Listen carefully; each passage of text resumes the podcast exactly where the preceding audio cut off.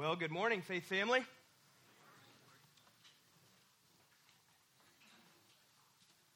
It is a good, good day. You know, Easter is uh, one of those holidays that kind of keeps us on our toes, right? Um, I don't think any of you have to Google when is Christmas, right? But you know, every year you go through the same routine that I do is like, when is Easter 2023? You know, like you find out, and there is some pattern and rhythm to it if we really wanted to know that and how they determine what the date is. Um, but, but there are other things as well, and, and maybe for some of you, this is a, a new environment, right? Where you come into a space and place where um, we bring kids on stage and they sing, or people are lifting their hands, closing their eyes. Maybe uh, outside of a concert, you're like, wait a minute, why did they just lower the lights? Like you're like checking where are the exits.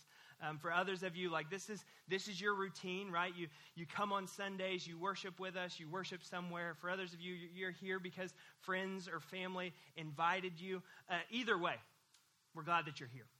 Um, there, there are things that happen, right? Like Jake already illustrated. You, you say a phrase like, He is risen. See, that's kind of weird, right? Yeah, some of you are like, Yeah, exactly. I didn't know what to say. See, it, it goes way back to the early Christians. See, the early Christians, they would, the, the, early disciples and followers of Jesus, to, to know if someone else was a follower of Jesus, would say that, would say, He is risen. And if they didn't respond back, He's risen indeed, they knew this was a moment that they could share the gospel of Jesus Christ with someone, right? Or if they heard that phrase and, and they heard back, He is risen indeed, they knew that they were talking with a brother or sister in Christ, another fellow disciple of Jesus. And so, um, I, you know, I don't, I don't have Facebook, but, but I've heard that a lot of churches put out Facebook ads. I don't have Instagram either, but I've heard, and you've seen them if you've got either one of those, right? The Facebook ads about Easter Sunday. Um, and, and, listen, this is not uh, knocking those, but um, here at the Parks Church, I want to make one thing clear. Um, that, that this is not a, a show. This is not about uh, thrills and frills. This is all about Jesus. And, and I was reading in uh, the, the book of John, the Gospel of John, chapter 12, and I believe it's verse 21, and near the end of Jesus' life. And there were some Greeks that came into uh, Jerusalem. And they come up to Jesus' disciples, and they, they talk to one of his disciples, and they say, Sir, we want to see Jesus. We want to see Jesus. And whether you realize it or not, all of our hearts here, they're longing to see and to know Jesus. Right? Not, not, not to see people all dressed up in pastels and stripes, not, not, not, to, not to see a, an experience of a, of, of a church community. Listen, the church is as good as they are pointing to the one everyone wants to see, and that's Jesus. Amen? Amen? Not to have some experience that wow and awe us. No, we want to be wowed and awed by the empty tomb of Jesus Christ. That's the core of Christianity, right? That's the core of our faith, that, that, that it's not about a new form of morality. It's not about behaving better or modifying your behavior. It's not even about a set of religious rules or regulations. But the core of who we are as Christians is this what we have been announcing over and over this morning in song Jesus is alive. The core of who we are is attached to an empty tomb. And so I want to echo John 12. We want to see Jesus. Sir, we, we, we just want to see Jesus. And so our prayer has been for weeks and weeks that in this space and in this place, as we do every Sunday, but particularly in this Easter one, we see Jesus clearly. So one of the things we love here at the Parks Church is the Word of God. And so I invite you to turn with me to the book of First John, right? I know some of you are programmed to turn to Hebrews, right? Not Hebrews this morning, we'll be there next week. Uh, if you're new, typically what we do is we preach through books of the Bible, and we've been making our way through the book of Hebrews. But this morning on Easter Sunday, I want us to go to the book of First John, chapter 5. 1 John chapter 5. And so you heard Audrey uh, uh, read uh, the, the Easter story, the empty tomb. And I want to jump off of that here in, in 1 John chapter 5. And we're going to read verses 6 through 12. And if you would, in honor of God's word, stand with me. If you don't have your copy of God's word, it'll be on the screen behind me.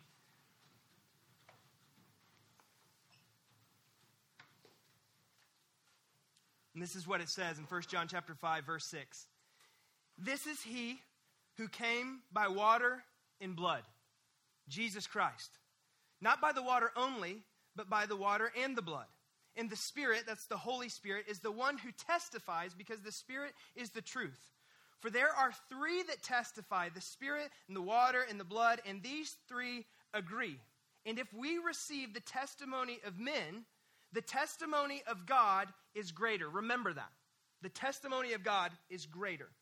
For this is the testimony of God that he has borne concerning his Son.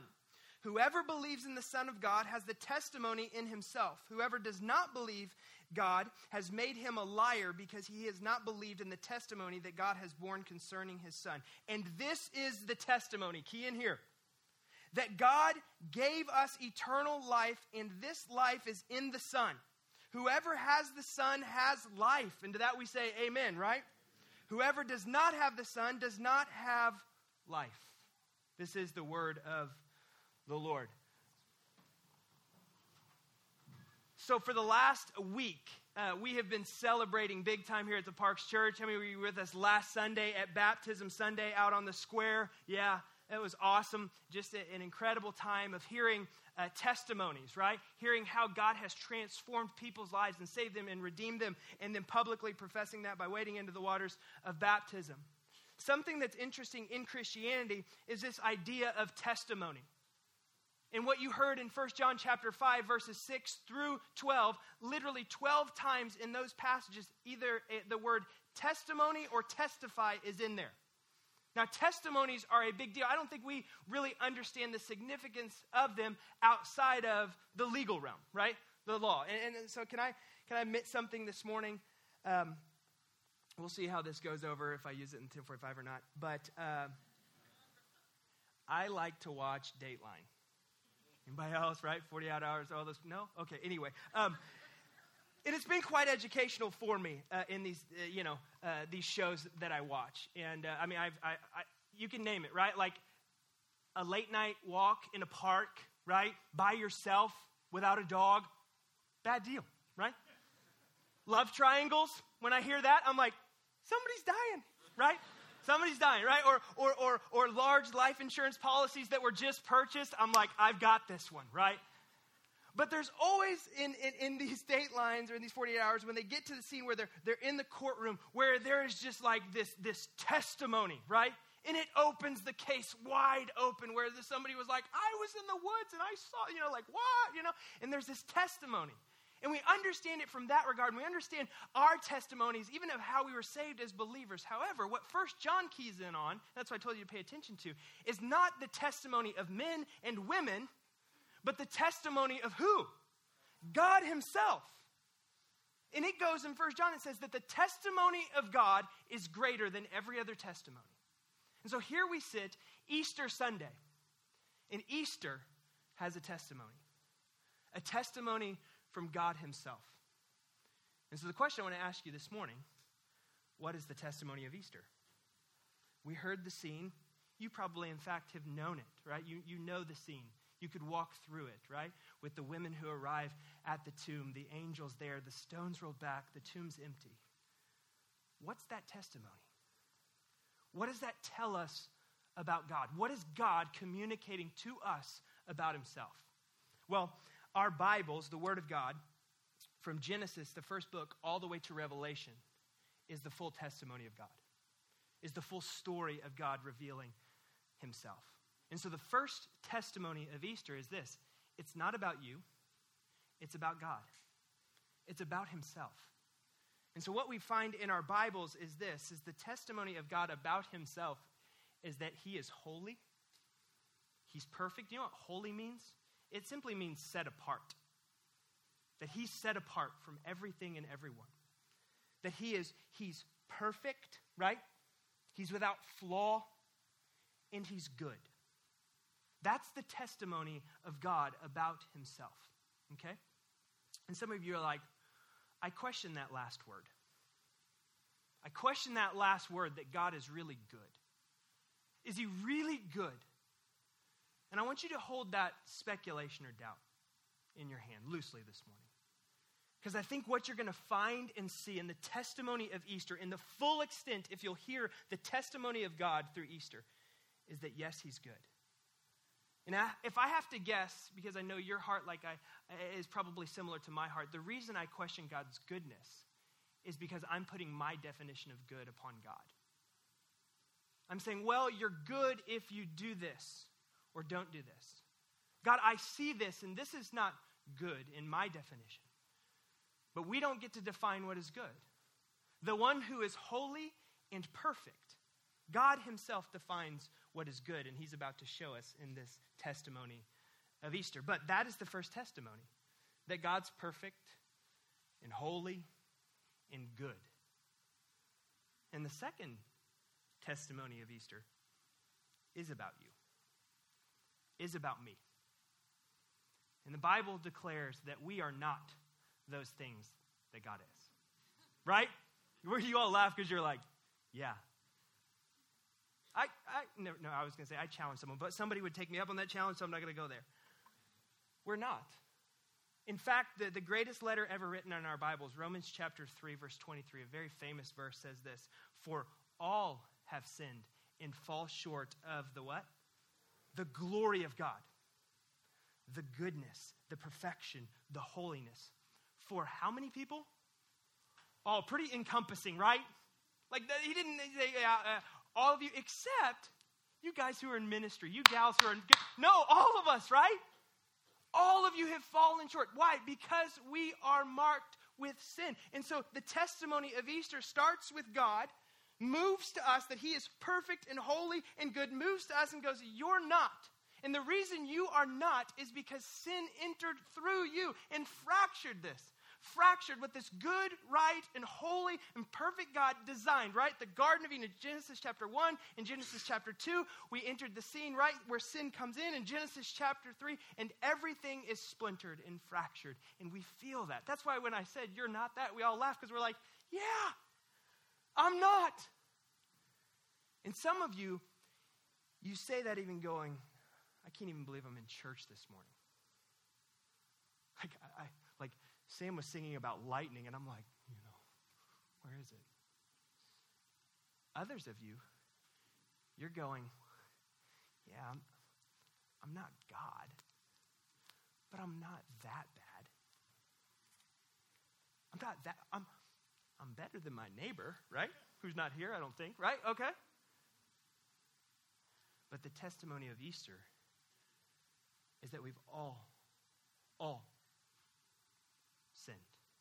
We're all plagued with sin. You see, Easter, what it does, the testimony, it levels the playing field.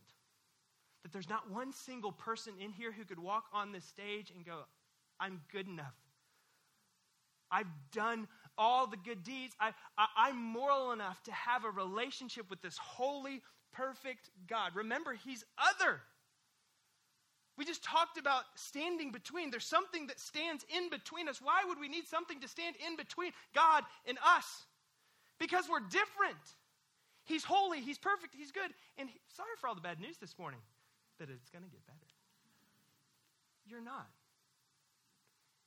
And so something has to stand in between. And what is that? That's the next testimony of Easter Jesus. So when you just sang, when you heard these lyrics, nothing stands between us except love. Love is not an emotional feeling. Love is not these warm and fuzzies. It's not the quiver in the liver. It's not the tingle in the spine. Love is an actual person. Jesus is love. Jesus is the one who stands but between this holy, righteous, perfect, good God and you and me sinners, people who have fallen short. You know what sin is? Like, sin, oftentimes people will look at behavior and they look at this or not doing this, and that that's sin. No, that's sinning. Those are just evidences of what we are at our core. Okay? We sin. We rebel against God. In our nature, we run the other way until what happens? That one who stands between us, Jesus, makes a way for us to have a relationship with this holy and perfect and good God. That is Jesus. When we say nothing stands between us but love, don't mistake that for a feeling. I want you to know very clearly this Easter Sunday, but that what stands between us is the person of Jesus Christ. The one that we celebrate every single day of our lives as Christians, the one that we have gathered here to celebrate and sing and rejoice, the one that vacated the grave is the one that stands between us. The one who 1 John 4, just a chapter earlier, defines as what? Love. 1 John 4 8, God is love. You want to know what love is? The testimony of God tells us. Love is this that an innocent man, in fact, God Himself, would lay down His life for you and me. Rebels, sinners, people who would oppose God in our flesh. Romans 5 8 says, But God demonstrated His love for us in that while we were still yet sinners, Christ died for us. The demonstration of that love is Christ laying down his life. That's good news. That's good news. Um, I now have three kids. You saw two of them on the stage. Um, and I've tried to stop using words uh, like always and never. I've shared this with the church before always and never. Words like um, everything and nothing. Right? Uh, as parents, didn't, didn't you do that before you had kids? Right? You're talking about how you would parent your child. You're like, I will never say because I said so. I'm on my third child in the Y stage, and he is full blown Y stage right now at three, all right? And the best answer is always because I said so, right? Tessa, my wife, and I are trying out some new ones, like because I'm awesome. And it's not flying as well, all right? It's not flying as well. But early on, we were like, we'll never say that. We'll never be those parents who take the shortcut of because I said so. My parents did that. I'm never doing it, right? Like, and here we are three years into saying that multiple times. Or we'll never feed our kids sugar. My kids raided the donut table an hour before you got here, all right? But I want to use one of those words here. The resurrection of Jesus Christ changes everything. It changes absolutely everything in our lives and in this world. I'll say it again. Everything we believe as Christians, as Christ followers, as disciples of Jesus, hinges upon the empty tomb. And here's where the rubber meets the road, right? Where we have this holy and perfect God, where we are not, we're not in that camp, we are over here. But love has made a way in the person and work of Jesus Christ. Here's where the rubber meets the road. We all have to do something with Jesus. We all have to make a decision what we do with an empty tomb. How do we reckon, how do we reconcile the story that Audrey read, where these women, right? They come to this tomb, Mary Magdalene and the other Mary. How would you like to be known as the other Mary in this story? Like, and they come and they go, It's he's not here. They had a decision to make. You have a decision. I have a decision to make every time I'm confronted with the reality that the tomb is empty. You see, the resurrection confronts us with the greatest reality and truth on the planet, the greatest testimony on the planet that our sins have been forgiven. That the weight of Good Friday put upon Jesus' shoulders, the perfect, innocent God man, the Son of God, that his payment was accepted. Resurrection is the proof of that. The resurrection confronts us with that great reality. Or, hear me very clearly, or the most terrifying reality in testimony that First John talked about. That apart from repentance, guess what? We're still separated from God. We're still in our sin. You see, if the resurrection didn't happen, we have every reason, every reason to be fearful out of our minds because we're still dead in our sin. Paul says it like this in 1 Corinthians 15, verse 17. And if Christ has not yet been raised, if he's, if he's not been raised, your faith is futile and you are still in your sins. That's the Apostle Paul going, listen, if this didn't happen, like we should all just pack up, put the pastels away. We're singing over nothing. We're still in our sin. But here is what we believe and announce specifically on Easter Sunday that Jesus is not dead, he's alive. And so, what does that mean? We can be forgiven. His forgiveness has been approved by God Himself, and we can live in that reality. And to that, for us as Christians, we take what? A big, deep breath and sigh and go, Glory to God. He's alive. And oftentimes, that's where we stop with the resurrection. We stop going, we stop at the place of going, the tomb is empty. I'm forgiven for my sins. Praise be to God. But there's another testimony that God continues in His Word. And here's the testimony of Easter. You ready for it? The last one. God's not finished. God is not finished. Now, He's finished with the forgiveness Right? John 19 30, Jesus echoed from the cross, It is finished. The work for the forgiveness of your sins was done, it was paid for. The tomb is empty. However, our God is not done working in and through his spirit. That's what First John talks about. There are three that testify water, blood, and the Holy Spirit. Like, what are the other two, right? Water, you want to know what it was? It was Jesus' baptism. What happened to Jesus' baptism? If you remember, John the Baptist baptizes Jesus. He comes out of the water, right? And what does God the Father say? This is my Son in whom I'm pleased. This is my Son. The blood, right? We talked a lot about that on Good Friday, that that word speaks forgiveness over us, right? And now we have the Holy Spirit moving and magnifying Jesus, that telling the testimony of the resurrection. That is what is taking place. And the testimony of the resurrection is this that the power, the same power that raised Christ from the dead, is at work and alive in you and you and you and you. And so let me describe that. Let me spend the rest of our time describing how God's not finished. God, to this day, right now, is still restoring, He's still saving, He's still redeeming, He's still reconciling all things back to Himself. You don't believe me? Trust the testimony of God. Look at this, Revelation 21. What does it say? And he who is seated on the throne, that's God, behold, I am making all things new. Also, he said, write this down. In other words, hey, remember this testimony.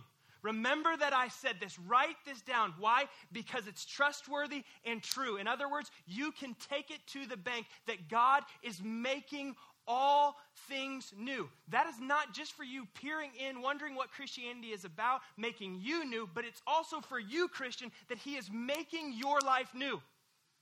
He's reconciling, He's redeeming, He's, bra- he's bringing broken things back together. You see, the power of the resurrection is alive and well today, right now, in this moment. You see, there is only one place that ultimately answers our deepest fears and our deepest anxieties. That is the empty tomb, the resurrection of Jesus Christ. It is proof. It is proof that what flows in us through the Holy Spirit is the resurrection life of Christ. The cross confirms what is true about us that the wages of our sin are death, and Jesus paid them. And the resurrection is the glorious response of our God to his Son and our sin.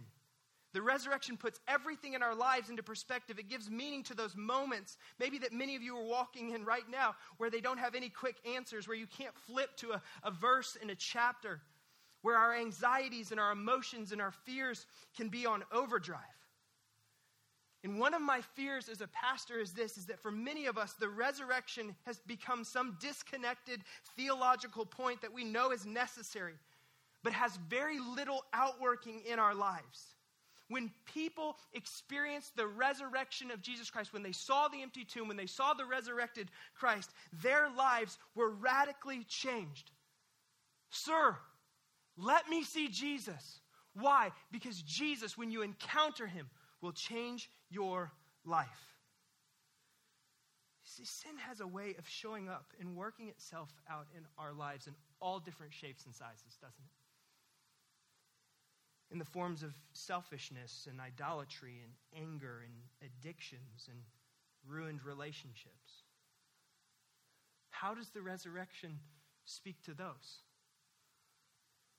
Well, Romans 6, we often quote this in baptism. I want you to listen to it maybe with fresh ears this morning. It says, Therefore, if we are buried with him by baptism into his death, death, that just like Christ was raised from the dead by the glory of the Father, even so we also can walk in newness of life. When we experience the death and life of Christ, we then have the pattern of Christ in our lives to walk in newness of life. Not a reformed one, not a, just a cleaned up version, right, where we just put on our fancy clothes, take a shower maybe, right? But no, a new life. This is 2 Corinthians 5:17. If any man is in Christ, he is a new creation. All old things are passed away, and behold, all things become what? Say it louder. Not reformed, not modified, not tweaked here, tweaked there. No, completely new. Now, leave that verse up there. The word behold is a very interesting word biblically, okay? And I don't mean to nerd out on you here, but I want you to read your Bibles when you see the word behold. It is a precursor to a miracle, right? The Christmas story, the words behold, behold is there. Remember where I talked about Jesus starting in his ministry with John the Baptist? When he looks in John chapter 1, the Gospel of John, and he looks and he sees Jesus walking to him.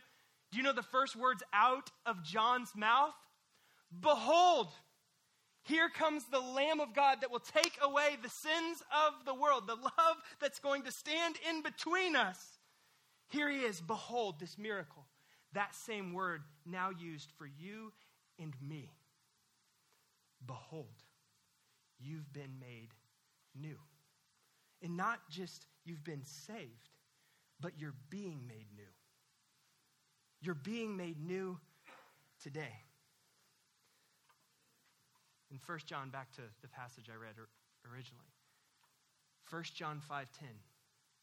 If this is the testimony of Easter, that God is holy and perfect and good, that we are not, that He has made a way for us in Christ to be in relationship with Him, that God is not finished renewing and making all things new. Here's what 1 John 5, verse 10 says that whoever believes in the Son of God, get this, has the testimony in himself. How amazing is that? That the God of the universe, who is giving his testimony, then places that testimony, that story, right, in you and in me. That we are a people who believe that the tomb is empty, and because of that, Jesus is making all things new. So get this Jesus is not only able to forgive us from every sin, but here's what Jesus is also doing He is reversing and restoring anything that sin has ruined. Amen? And it's ruined a lot. Do you feel that? Do you feel the brokenness? Do you feel the pain in your life and us corporately? Jesus is restoring all things. He's restoring broken marriages. He's breaking chains of addiction. He renews and rebuilds what sin has wrecked. That's the testimony of God. And so maybe you're sitting here and maybe you're quietly and secretly struggling through something, even as a believer. Listen, the word for you this morning, the resurrection life that is in you is this God is making all things new. He's restoring you. He's restoring those relationships. He's calling you away from those sinful habits and addictions. And listen, there is a day coming when God will remove the curse of death entirely from our lives. And He will heal every injustice and He will heal every wound. And on that day, God says He will wipe every tear from our eye. And He will make things new finally and completely. But hear me, believer. He is doing that in you today. Christianity is not a faith, and maybe some of you have, have believed this or you've been fooled by it's not a faith that says, hey, just fake it till you make it, right? Especially on Easter Sunday. Like, hey, just, just you, you got to put on a smile and walk in. No. It's one of honest truth that speaks to our deepest pain. And I love what Pastor John Piper says about Easter. Listen to these words. He says, Easter doesn't suppress our pain. It doesn't minimize our loss. It bids our burdens stand as they are in all their weight, with all their threats. And this risen Christ, with the brilliance of indestructible life in his eyes, says to these, I will claim them in victory. That pain you're experiencing, that fear, that anxiety, that depression, whatever you're walking through, that physical sickness, Jesus is going, I will claim that in victory. He says, These two will serve your joy. These, even these, I will make. Jesus will make an occasion for rejoicing. How does he do that? How does Jesus do that? The testimony of God tells us. 1 Corinthians 15. And this is how I'll end. Death is swallowed up in victory. Good Friday to Sunday is a picture of that, a picture of salvation coming. But this is also a picture for you and me. And it goes on to say, Oh, death, where is your victory? Oh, death, where is your sting? The sting of death is sin, and the power of sin is the law. But thanks be to God who gives us the victory through our Lord Jesus Christ. So listen, the pain and the struggle of life, all of these things that we see fractured individually and corporately because of sin, God will use them as part of our victory to make us understand and see Him more. And one day, God will use all of those things so that we might truly and finally experience Him unhindered by the things of this world, unencumbered by the pains and the questions of this world. And so, hear me. The testimony of this, of Easter, is this the final word in your life, in my life, is not sin or death. The final word is the rests with the Word of God Himself, Jesus. In His final word, when you are in Him, is life. Life to dry bones life to weary souls, life to brokenness, life to physical pain. This is the testimony of Easter. Life is the final word for those in Christ. Christ is risen. Praise be to God. And so, if you would stand with me.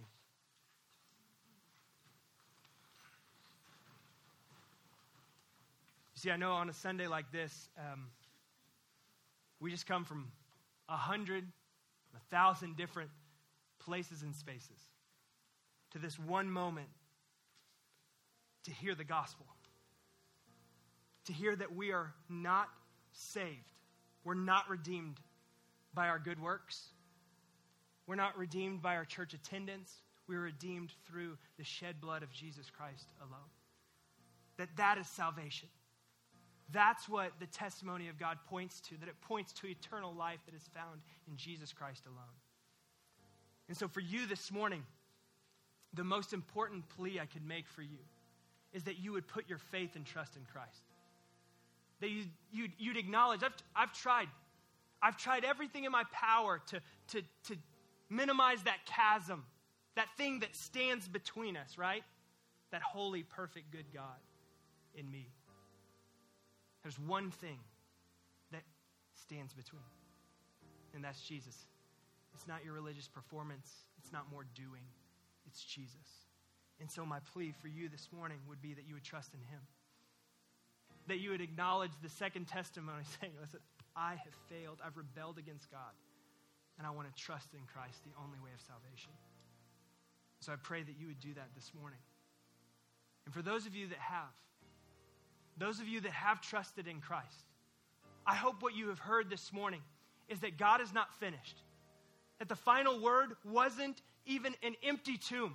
It's that that same God who resurrected over death, hell, and the grave is alive and at work in you through the Holy Spirit today, redeeming, reconciling, healing, restoring. That's the testimony of Easter. That's the testimony of the church. And so I'm going to pray for us. And if, if you find yourself, maybe, maybe particularly in a season where you are just you're just weary, you're struggling, maybe you just put your hands out like this, right? Put your hands out like this. Maybe you find yourself in that first group. Maybe you just put your hands out like this as an act and physical posture of surrender. I'm going to do it, and I invite you to join with me as well. Father, God, I thank you for Jesus. I thank you for your testimony that is greater. It is the greatest, in fact, the Word of God. The Word that speaks, the testimony that speaks to exactly where we are. It testifies to the truth of our pain, it testifies to the truth of our need. It testifies to, to the truth of our deepest desire, and that is to know you. And so, Jesus, I pray for my friends who have their hands lifted like I did, that you would meet us in this place of desperation. You'd meet us in this place with that resurrection power that is alive in us. The same power that raised Christ from the dead is alive in us. And so, Lord, I pray that you would help us as a community, as a church, to walk in that power. And God, I pray for those struggling with addictions, those struggling in broken relationships and pain. Maybe things that are known and things that are unknown. Lord, that you would, that in you there would be freedom and life this morning. God, I pray for those struggling in physical sickness. Lord, that you would bring healing and restoration. And God, you would give us the confidence and the steadfastness to wade through these things in this broken world with the hope of the resurrection with the hope of Christ that he is alive and that in him we have life. Father, I pray for those with their hands extended, pleading for Jesus to save them. Lord, you said if we believe in our hearts and confess with our mouths, you would save us. Lord, you're saving this morning. You're saving in this place, you're saving across our city because the gospel is going forth. So, Lord, I pray that just as that empty tomb radically changed those who encountered it, Lord, I pray that the encounter of the testimony of God this morning in Christ would change us forever. We love you. It's in Jesus' beautiful name we pray. Amen and amen.